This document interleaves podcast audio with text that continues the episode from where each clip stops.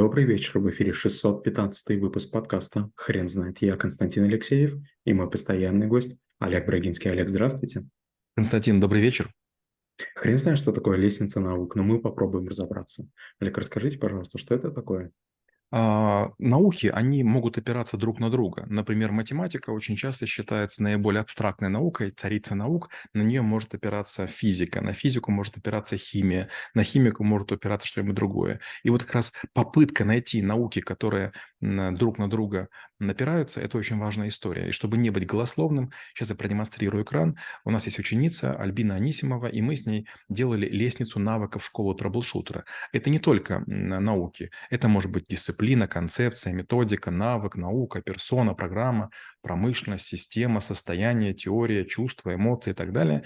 И получается, в школе трэблшутеров мы намеревались изучить примерно 2000 э, различных э, видов знаний. Что мы сделали с Альбиной? Мы обратились к Википедии и проверили. Например, а, какая-нибудь страница, которая называется 6 сигм, она ссылается на другие страницы. И получается, что а, эта страница а, опирается на, скажем, там, СИПОК, на персонал, на там всеобщее управление качеством. Получается, вот таким вот образом мы с Альбиной, и, может быть, мы еще Рамиля привлечем, мы попробуем построить лестницу навыков школы трэблшутеров, чтобы понимать, какие должны изучаться раньше, какие позже, чтобы как будто постепенно шли от базовых к более продвинутым, к экспертным и профессиональным.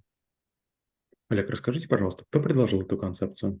Если честно, Константин, не знаю. Дело в том, что я же, когда вот столько всего знаю а, из того, что читаю книги, из-за того, что я там пытаюсь сам их писать.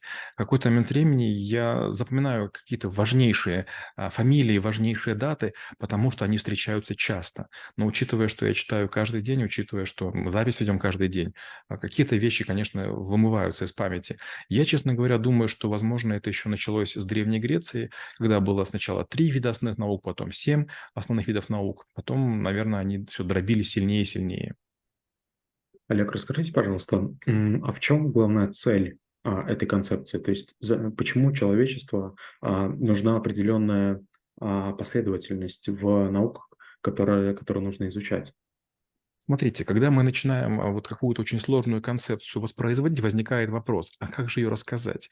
Например, в школе траблшутеров есть такая же проблема. Например, э, я не очень хочу в школе траблшутеров преподавать теорию вероятностей. Если честно, она мне самому очень тяжело дается.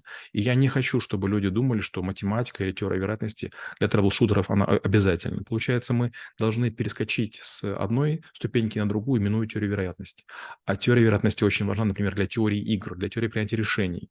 И поэтому, получается, какой-то маленький фрагментик нам необходимо где-то преподать. Получается, мы кусочек теории вероятности вставляем в один из навыков, навыков для того, чтобы не было пробела. Или, скажем, риторика. В риторике без логики нельзя обойтись. И, возможно, вы тоже такое замечали, что иногда у нас есть отдельный навык, большой логика, а отдельно в рамках риторики мы какие-то приемы даем логические. Это именно потому, что далеко не все идут по полной лестнице наук. То есть заставить всех выучить все навыки невозможно, это нецелесообразно. И бывает такое, что люди выбирают какие-то там не самые прямые пути. Они как-то другим способом выбирают для себя, по какому пути идти. Но для того, чтобы была преемственность, чтобы все было понятно, понятно, необходимо как раз использовать вот по, по такое послойное усложнение. Олег, расскажите, пожалуйста, про последствия ошибочного восприятия этой концепции. Знаете, я думаю так, большинство людей даже не задумываются, как, как между собой относятся науки. Вот знаете, вы же, когда, допустим, едите, там, не знаю, устрицу или там корюшку, вы же не сильно думаете, какой это класс, какое это царство, а на самом деле, там, допустим, рябина крестоцветная, а, допустим, там, э, там крыжовник и э, арбуз, они там близкие там, по, по, по классификаторам. Но нам это не очень нужно, мы другими вещами ориентируемся. А вот когда вы пытаетесь кому-то чего-то объяснить, вам необходимо необходима лестница наук. Например, вы трафик-менеджер, и если вы мне будете рассказывать как, как коллеги, я вообще ничего не пойму. И поэтому вы скажете, Олег, а что такое интернет, вы знаете? Я скажу, ну это я знаю. А протокол? Ну, знаю. А вот еще какие-то вещи. И получается, двигаясь по лестнице наук, какие-то термины, вы как будто вот тестируете меня, и вы вдруг понимаете, ага, а вот здесь я чего-то, какой термин не знаю. И получается, вы или немножко вниз по лестнице спуститесь, или начнете от того места, где вот мы застопорились, и вы начнете продолжать, и я пойму вас. Но вы стоите на лестнице гораздо выше, чем я, если я не занимаюсь тем, чем занимаетесь вы. И для того, чтобы мы нашли общий язык, вам необходимо по вашей лестнице спуститься, а мне к вашей лестнице подойти и нащупать тот момент, когда я теряю понимание того, чем вы занимаетесь. Олег, а скажите, пожалуйста, если наука, а, в ней в какой-либо из наук появляются новые понятия, она расширяется а, со временем того, как человечество развивается. Скажите, пожалуйста, лестница наук, она может видоизмениться? Если честно, мне кажется, что она постоянно видоизменяется, потому что постоянно возникают какие-то вещи. Знаете, вот даже буквально недавно у меня была интересная переписка с ребятами, которые заканчивают мою специальность в Киевском политехе, но через 30 лет. И вот когда они рассказали, какие они учат предметы, я с гигантским удивлением узнал, что некоторые предметы, которые они учат, в наше время не было. Например, они учат интерфейсы. В наше время не было интерфейсов. Был черный экран, мигающий курсор, и слово интерфейс вообще не звучало. Или, например, какие другие вещи. Опять же, когда я начинал учиться, еще не было локальных сетей. То есть компьютеры соединялись один с одним через компорт, но так, чтобы много компьютеров и там были сетевые платы, это гораздо позже произошло. То же самое, когда я учился, не было лазерных принтеров. И, допустим, не было такого понятия what you see is what you get. Получается, что не было цветных оборудования, не было цветного оборудования, не было ксероксов. И поэтому, конечно, да, наверняка появляются новые ответвления наук, которые становятся отдельными, самостоятельными Например, а, сейчас все больше будет а, наук, которые будут заниматься нанотехнологиями, то есть управлениями молекулами и атомами. Например, я был так удивлен, у меня супруга стоматолог, и казалось бы, ну вот какой там хай-тек? Нет, оказывается, есть импланты, у которых нанонапыление, и все больше и больше таких историй появляется.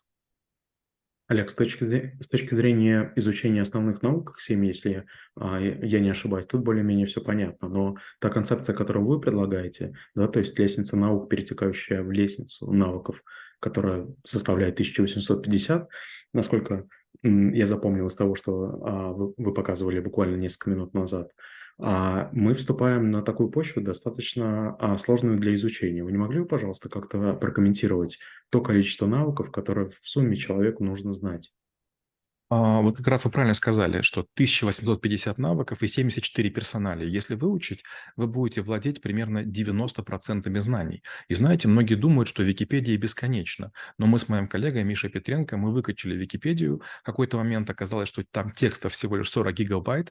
А учитывая, что мы читаем быстро, мы поняли, за какой срок ее можно завершить. И чем больше читаешь Википедию, тем меньше получаешь новых знаний. И вот тут и родилась идея навыков. Вдруг оказалось, что если просто просто какие-то вот концептуальные вещи знать, то вы будете во многом э, ориентироваться. И когда мы говорим про консалтинг, геймификацию, достигаторство, личную эффективность, бренд, скрам, управление конфликтами, харизма, скоросчет, Microsoft Project, риторика и другие всякие вещи, оказывается, что это вот есть те, те минимальные кусочки лего, из которых можно собрать почти любую профессию.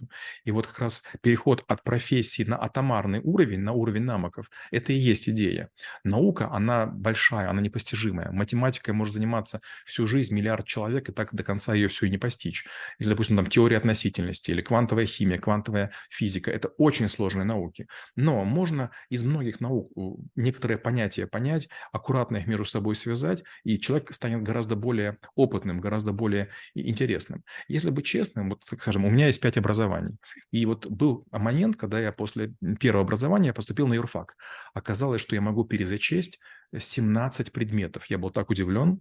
На третьем образовании я смог перезачесть гораздо больше предметов. А на пятом образовании, чтобы его получить, я суммарно сдал, кажется, 14 из почти сотни. Получается, что я вдруг понял, что образование состоит из неких блоков, и второе, третье, четвертое, пятое гораздо проще получать, чем первое.